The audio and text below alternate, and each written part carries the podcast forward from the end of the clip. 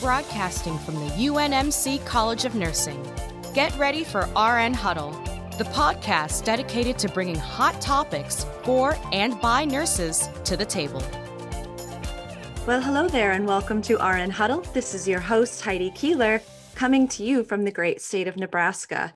And as always, in this time, we are social distancing and we are recording these episodes from a distance. So please be patient as always with the IT we do our best to make sure that you're not hearing any disruptions, but sometimes life is inevitable and you might hear a few things. So thank you to everyone for understanding. For today's show, we have an absolutely incredible and special set of guests on with us. And we are going to talk about a topic that is near and dear to my heart, and that is nursing leadership nurses traditionally have been able to do a lot of different things with their training and their unique skill sets, but we're going to really focus in on two amazing nursing leaders who are really changing the, the nation and doing work that is touching the lives of many, particularly during the time of pandemic. And so our listeners can have an understanding of why this leadership is so important NETEC stands for, or at least it originally stood for the the National Ebola Training and Education Center.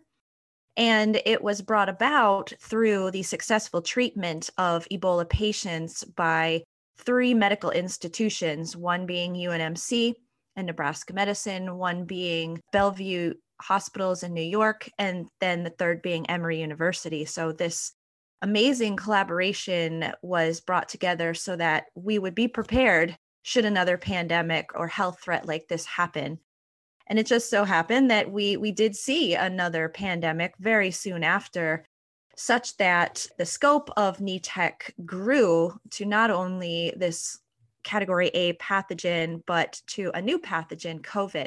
And with that, NETEC evolved into the National Emerging Pathogen Training and Education Center.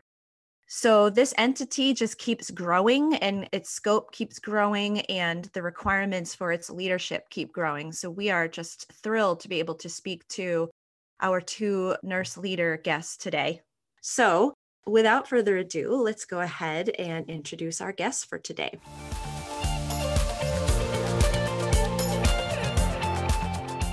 So, with us today, we have two nurses. We have Angie Vasa of Nebraska Medicine, who is the Director of Quarantine and Isolation Services.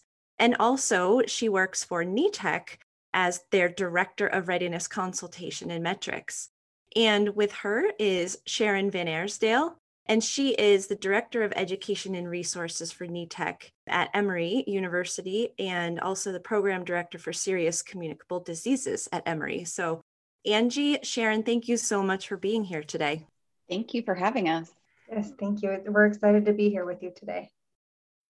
We are actually coming up on uh, close to a year of being under the COVID conditions and in having to practice social distancing, really trying to figure out the ins and outs of COVID and treatment. And both of you were well poised in being able to jump right in and help the nation out with this. And so, why don't you just tell us a little bit about where you are serving in your careers today? Angie, do you want to go ahead and get started? Sure. Thanks, Sharon. So I am currently, as you noted, serving as the Director of Quarantine and Isolation Services here at Nebraska Medicine and UNMC.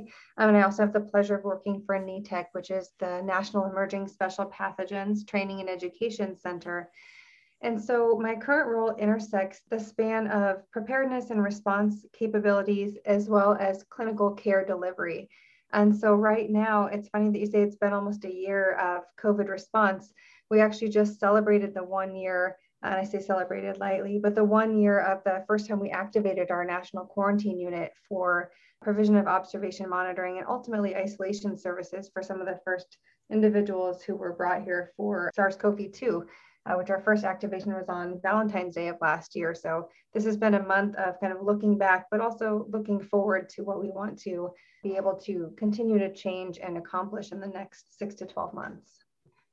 Great, thank you, Angie, Angie. I think you said that so well. You know, I think our roles, uh, not only working in the healthcare arena, allow us and prepare us to serve in the National Emerging Special Pathogens Training and Education Center, which we'll, we'll call NETEC from here on out.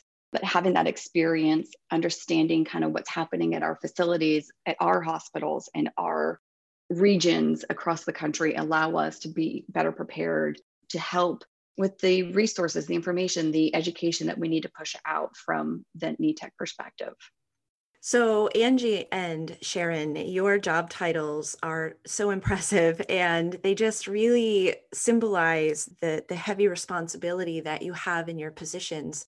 But I think all of us know that one doesn't just wake up one day and end up on the front lines of emerging pathogens. So, could you tell us a little bit about how you got to where you are and and why it is that you are finding yourselves leading national efforts in this area? Yeah, I'll go ahead and kick us off. And you know, I, I love hearing hearing our stories and how we all came to this point. But I I started off as a new graduate in the emergency department back in 2003 and just loved working in the ED. You know, I love the camaraderie, I love the teamwork, I love the energy, the excitement, the autonomy, the highs and even the lows because that helped, you know, really give gives really good perspective. You know, I went back to school to, to get my master's degree as an advanced practice nurse, as a nurse practitioner and clinical nurse specialist and loved working as the CNS in the emergency department at Emory, really focusing on implementing best practices, improving patient care. And then Ebola happened. And of course, you know, working in the ED, being those front lines, being likely the primary point of contact, that first point of contact, you know, I felt it was really important to do education. And this was early on during the outbreak, early spring of 2014.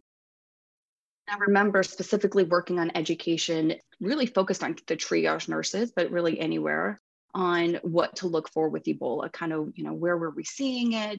So I was working on some information, some education to push out. And I remember our CEO at the time coming down, doing his rounds like he would, and asking what I was working on. And so I told him, elaborated. He's like, you know, it's closer than you think. I was like, sure, yeah, I gotcha. CDC is right down the street. I'm, I'm totally with you. Yep, I, I'm sure it's pretty close. And within an hour, I was up in the our, our chief nurse officer's office talking about the fact that we were going to be getting a patient with Ebola, and that turned out to be Dr. Brantly. And that's how my engagement with serious communicable diseases started. I was asked to be the clinical nurse specialist in the unit, really help with training, ensure that our protocols were current, that we, you know, were doing things best practices. Again, I think the important role of the clinical nurse specialist and having that nurse leader there. And it just evolved from there. I think Angie would agree that who knew taking care of, you know, one, two, four patients would end up turning into this whole national infrastructure that turned out to be NETEC.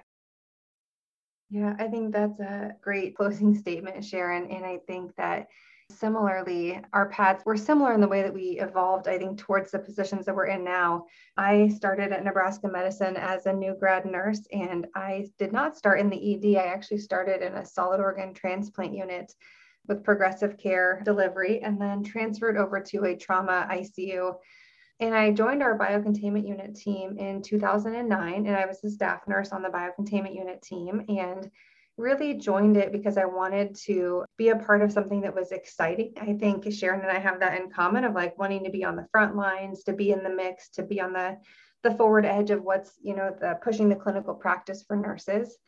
When our unit got activated in 2014, I was a lead charge nurse in our trauma ICU and interestingly, that was kind of what my career goal was was to be a charge nurse in a trauma ICU in a level 1 trauma center and to be the nurse leader that helped new staff nurses acclimate to ICU level of care. And so when we activated our unit to admit our first patient confirmed to have Ebola virus disease, I was one of the staff nurses that provided care in the unit. And after we took care of our three patients that came in, we ended up getting asked to do some smaller educational sessions. And ultimately, when NETEC was formed, uh, was invited to be a part of the leadership team for the biocontainment unit to be the clinical coordinator, which kind of spanned education, training, preparedness, and supporting some of the efforts of NETEC. And I think, you know, to Sharon's point, that we really could not have imagined the evolution of what was implemented in 2014 to 2016 to where uh, NETEC is today, in addition to the, the infrastructure that's sprung up across the United States. And Angie, it's so exciting to think about how far we've come since the the, the start of NETEC in 2015, the national infrastructure mm-hmm. that was put into place, how far along some hospitals have really gotten and where we're going. It's really exciting to hear about where where we'll be five years from now, six years from now, especially after all of the learnings and everything we've gathered, lessons learned from from COVID. All right, so so actually I'm going to hop in here because for our listeners, we have nurses from across the country at all levels of practice who listen to our show and to hear you talk about it, it just seems like such a natural evolution that you would find yourself graduating from nursing school and that you would be working on a unit and then all of a sudden you are in the center of one of the scariest things that happened a few years ago caring for patients who had this highly communicable and dangerous disease. And it just sounds like you you just fearlessly charged in there and not only were you giving clinical care but also found yourselves on the forefront of leadership too. Um, could you just mm-hmm. explain a little bit to our listeners what it was like to be in the center of a worldwide issue and how you dealt with that day to day, and then how your balance of clinical skills and leadership skills really got you involved in creating this national collaboration? Yeah, I'll, I'll start by saying I had no idea it was going to be this big. Like it would be worldwide. I mean, it was so interesting.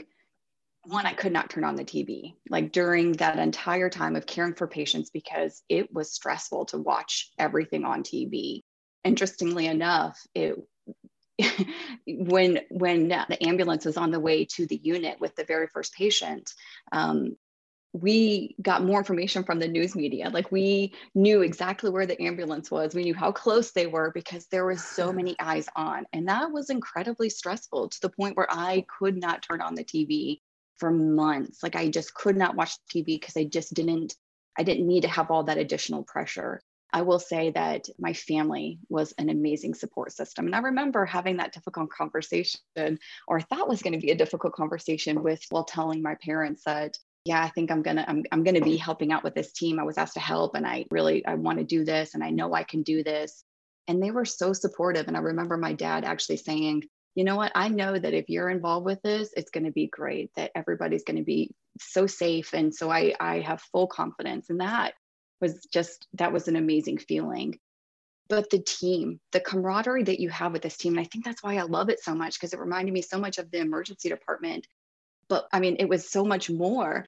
That was, it was just an amazing, I mean, the partnerships that we have with the providers, the nurses, the number of people that it took to be able to care for those four patients over those four months. It was just, it was amazing. It was, there was no hierarchy. There was just true partnership, collaboration to get to the goal of providing the very best care and i just i feel so lucky so privileged to be part of this team and could not imagine this trajectory but i'm so so blessed that it, it, it has gotten this way Oh, Sharon, what what a, a support system you've got. That just uh, that's very envious, enviable. Mm-hmm. um, Angie, what was it like for you? Yeah, I think Sharon really articulated it well, and I think to to give a little bit of perspective for the larger kind of viewing or listening audience, when our units were activated in 2014 through 2015, the number of biocontainment units or high level isolation units in the United States could be counted on one hand. And so we had drilled for years and we always drilled towards kind of the worst case scenario would be a viral hemorrhagic fever. We always drilled towards, you know, Ebola would be the worst thing that could that could come to our unit. Um, but we also never really thought that that was what the thing would be that would activate us because it's not endemic in the United States. It really seemed like an exotic, faraway disease. And I think that when we got the notification that we would be getting a patient, we had the benefit of having had Emory be activated first. And I think, in addition to all of the things that Sharon talked about with the team building and the camaraderie and just the innate levels of support and horizontal hierarchy, I think the other thing that really made that experience or those experiences so life changing from a nursing perspective was the partnering between Emory Hospital, UNMC Nebraska Medicine, and then ultimately Bellevue in New York. I mean, we were on the phone with each other regularly with you know our colleagues with the CDC with with other experts saying okay what are you guys doing? What are you seeing? How are your staff doing? And we were you know using the things that we had practiced for many years but we were also changing a lot of things in real time as new research came out as new symptoms evolved as staff activations exceeded the number of days that we ever thought that we would be activated and i think it was that elimination of academic competition that thrust us forward and really ultimately laid the foundation for us to be funded as a consortium to form NETEC. And I think it's just, it was a situation that has never, I've never been a part of before, nor have I been part of something that altruistic sense. Wow. So we went from hearing about this exotic disease, drilling with Emory and Nebraska medicine in the respective units, thinking that it was kind of a distant thought that something like this would come to the United States and that you'd be in the middle of it. For the listeners, like you mentioned, this was high level news and everybody was interested in what was going on. But I don't think that people really understand the complexities of what was going on clinically and then the complexities of what was going on in building the consortium as you said, NETEC is a consortium of, of Emory, Nebraska Medicine, UNMC, and Bellevue in New York. And since then, it has grown, correct? Yes, it is. So NETEC's still founded by these three consortium members, but over the last few years, we've done a lot of work to integrate the 10 regional treatment centers. So there's a regional emerging special pathogens treatment center in each of the 10 FEMA regions. And I think Sharon will likely elaborate on this, but one of the the most gratifying things has been to see nurse leaders rise up across this network of 10 centers and partner with their physician colleagues, their medical director colleagues, but to see nurses really move forward the preparedness within these institutions, maintaining a team, doing the training and education, participating in education, um, attending readiness consultations, delivering technical assistance, all focused on special pathogen preparedness and response efforts. And it's just been, I think the last three years, we not only gained colleagues, but we've gained a lot of friends across the country because there's still such a small number of people who are willing to step forward instead of running away. Wow. Sharon, what are your thoughts on that? I totally agree. And I, I want to echo that. Like, I mean, colleagues who have become friends and I think because it goes back to that camaraderie, you're not in this alone, right? This is a very unique kind of world. It's a very unique setting. And it is so fantastic to be able to pull upon 10 excellent centers, about 10 excellent nursing leaders and amazing physicians, subject matter experts, and really get some great practices. Like, what are you doing? How are you handling this? What would you do in this situation? I mean, how many times did Angie and I have Angie and I talked about like what would staffing look like if you had mm-hmm. 10 patients? What would that look like? What would you do with personal protective equipment? It is amazing to be able to pull upon those amazing brains from all 10 regional treatment centers to really come up with some some guiding principles and best practices. So you're not recreating the wheel. It's this great opportunity to share and then to those best practices and then disseminate them largely through NETEC. So this is absolutely incredible. So we we heard about how you both really rose up clinically to be able to care for these complex patients which really were very low in number. But through that this consortium was created and you were in the middle of this. You as nurses were the ones that stepped up and said, "Yes, I want to lead this and I want to help build something bigger and something that will make the nation safer." So tell us what that was like. Tell us how you had the courage and felt prepared to be able to take this on? I will say that we are representing nurses at the bedside. And I think that's why we are so passionate about it. We feel that, that we can provide a voice to every nurse and that serves in the front line, any healthcare worker that serves in the front line. I also say that my ability to work at this level has been because I have the support from my organization. I could not be here without amazing nursing leadership, amazing physician leadership who have helped empower me, that have helped engage me to get to this level. it's an amazing opportunity, and I'm so thankful for that. And I think it's important work. I really proud that Angie and I are two nurses who are we're activity directors within NETEC. So of the three directors, two of them, Angie and myself, are nurses. And I think that that's a powerful statement. I think that that's really powerful because so much of our frontline staff are nurses. So much of our audience, they're nurses. And so I, I feel really great about that and that that we've been empowered and provided this opportunity and stepped in. You know, sometimes that opportunity doesn't always exist. We see that chance and that that possibility and we we were able to step into that. I would I would agree with that, Sharon. And I think the only thing that I would add is that, you know, similarly that I have been very fortunate that I've had leaders that have not only like invited me to the table, but have actually made space. And so to work alongside our physician colleagues or other nurse leaders and our, you know, PhD prepared scientists, and to have them make space for us and really say we need nurses at the table i think kind of reinforces back to me that i need to be able to do that for the next generation of nurses that want to forge an alternative path if you will. Um, you know, it's the merger of preparedness, infectious disease, emergency response is not a field that I ever pictured that I would be pursuing when I first graduated nursing school. And so I think this is an emerging field of study. And I think for for Sharon and I, and I think for some of our other nurse leaders to be able to articulate to newer nurses or to people who might be thinking about an alternative way to get involved and make a difference is to be able to make space for them the way that other people have made space for us. Wow. So, you know, when you when you hear about response, emergency preparedness and response, many out there might think that this is just defaulted to the infectious disease physicians or that really this is led by a purely medical team. But you've just articulated here that you were nurses who were on the, the front lines of the original Ebola patients and then from there, with that experience about biocontainment and in ED clinical treatment, you were able to then be prepared to step up and lead this national effort, which is helping the nation to cope with and recover from COVID. I can't think of a, of a more inspiring nursing story than that. What other things can you tell our listeners that they should be focusing on in order to be able to do similar things in the world like you've done?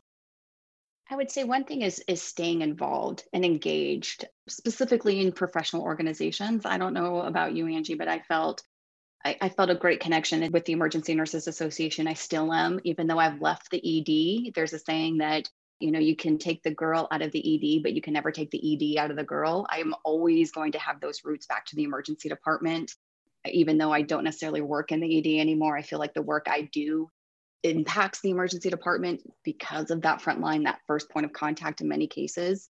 So I, I, would definitely recommend and suggest staying engaged in your professional organizations. It is a great way to to get information, to get engaged, to learn about being, to be able to step into being a leader starting off at the local level moving into you know your state and national level there's just there's so many opportunities out there and ways to stay informed i'll also you know i just want to uh, kind of comment that as angie was saying we work with some amazing physicians some amazing providers phd md these brilliant individuals dr bruce ribner is our medical director. He's been in infectious diseases for a long time. I won't say how long. I have learned so much from him, and he has shared his knowledge and recognized that he is the infectious disease specialist. I, I have not gone to school the way he has for infectious diseases, but that's what makes this partnership so important is that I bring my background with engaging, you know, frontline staff, working in the emergency department, emergency preparedness, so we all bring together our pieces, our components to make it such an amazing program. And I think you need that. You need that well-rounded ability. And that's what makes an amazing unit, that that kind of special dyad there. Sharon, I would say that is exactly is, you know, it's really easy to to get caught up in titles as you move into higher levels of leadership or get involved in different organizations. And so I guess maybe the two things that I would say to folks are remember that nurses bring a special perspective and we don't have to try to be something else. So nurses are invited to the table because of the type of training that we get for our holistic approach to complex problems, to be able to bring forward all of that knowledge and the learning in the, the unique way that nurses handle problems. And we don't have to be the physician, we don't have to be the scientist. We are being invited because we are nurses. And so I think it's really important to remember that and to kind of be true to our profession.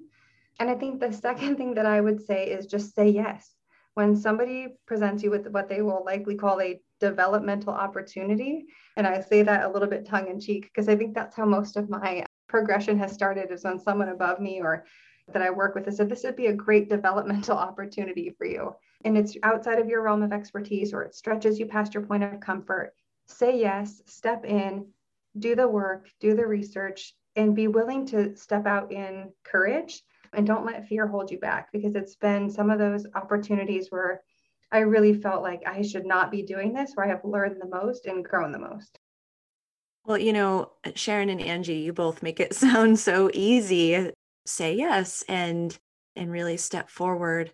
For all the nurses out there, I would say that although I've heard a very nice story, an amazing story really, I think our listeners need to know that Angie and Sharon are tenacious and smart and and really add to the team the team of NETEC in so many ways. And again, for the listeners who aren't very familiar with NETEC, NETEC is the national consortium that is looking at how do we handle these infectious diseases, these emerging pathogens, what are the best practices, how do we make sure that all the facilities across the, the country are ready using the expertise that Angie, Sharon, and, and the teams have put together.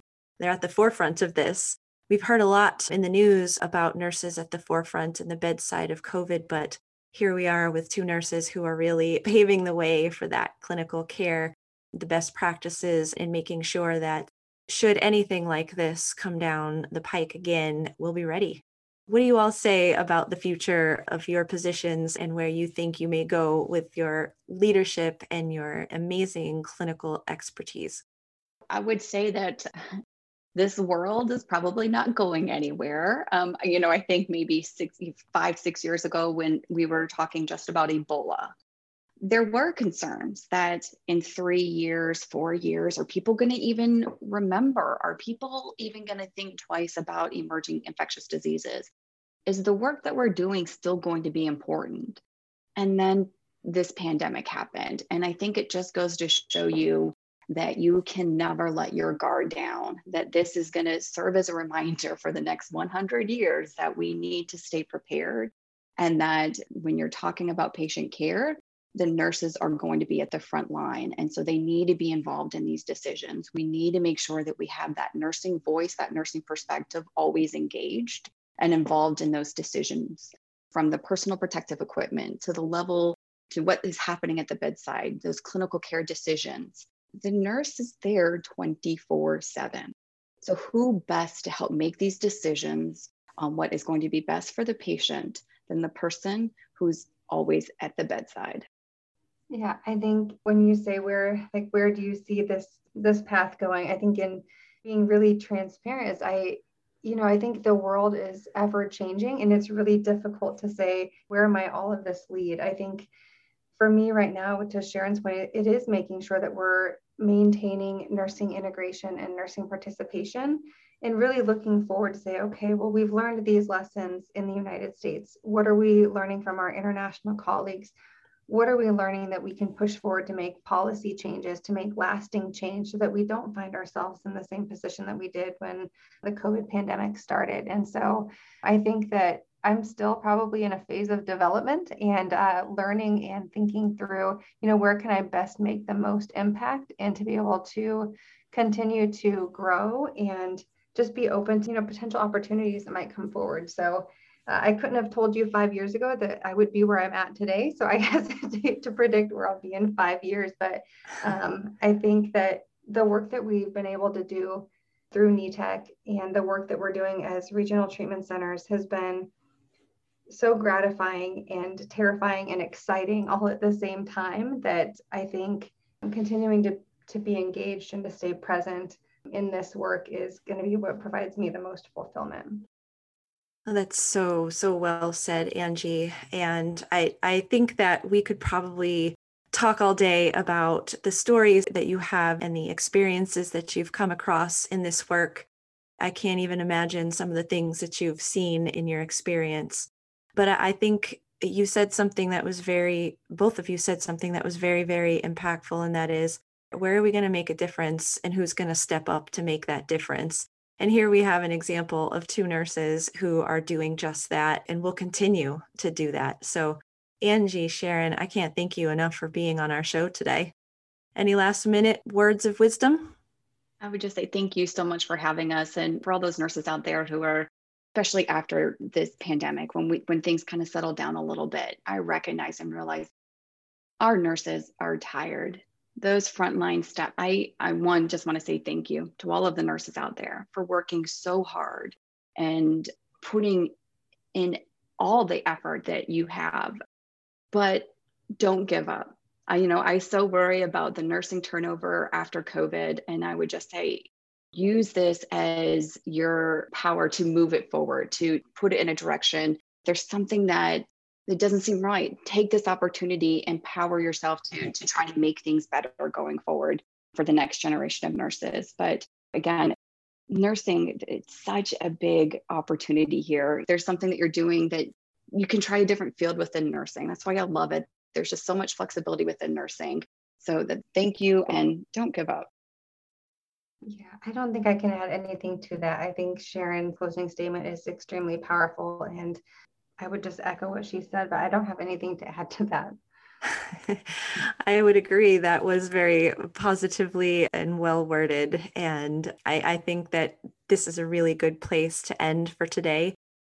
Angie, Sharon, thank you so much for being on the show with us. I just so enjoy hearing about your experiences and, and really the inspiration that you're bringing to nurses all over the country, both practicing nurses and those that are, are just starting out. So thank you. And to our listeners, this has been an amazing podcast episode talking to two nurse leaders who are really changing the way care is delivered really taking on pandemic and, and infectious diseases, emerging pathogens head on.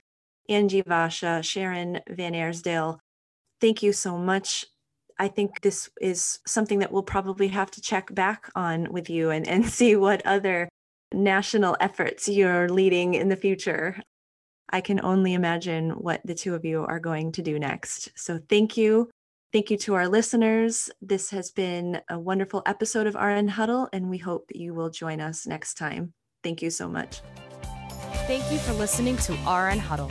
To stay connected, follow us on Twitter and Facebook at UNMC CNE or check out unmc.edu slash CNE for more program information.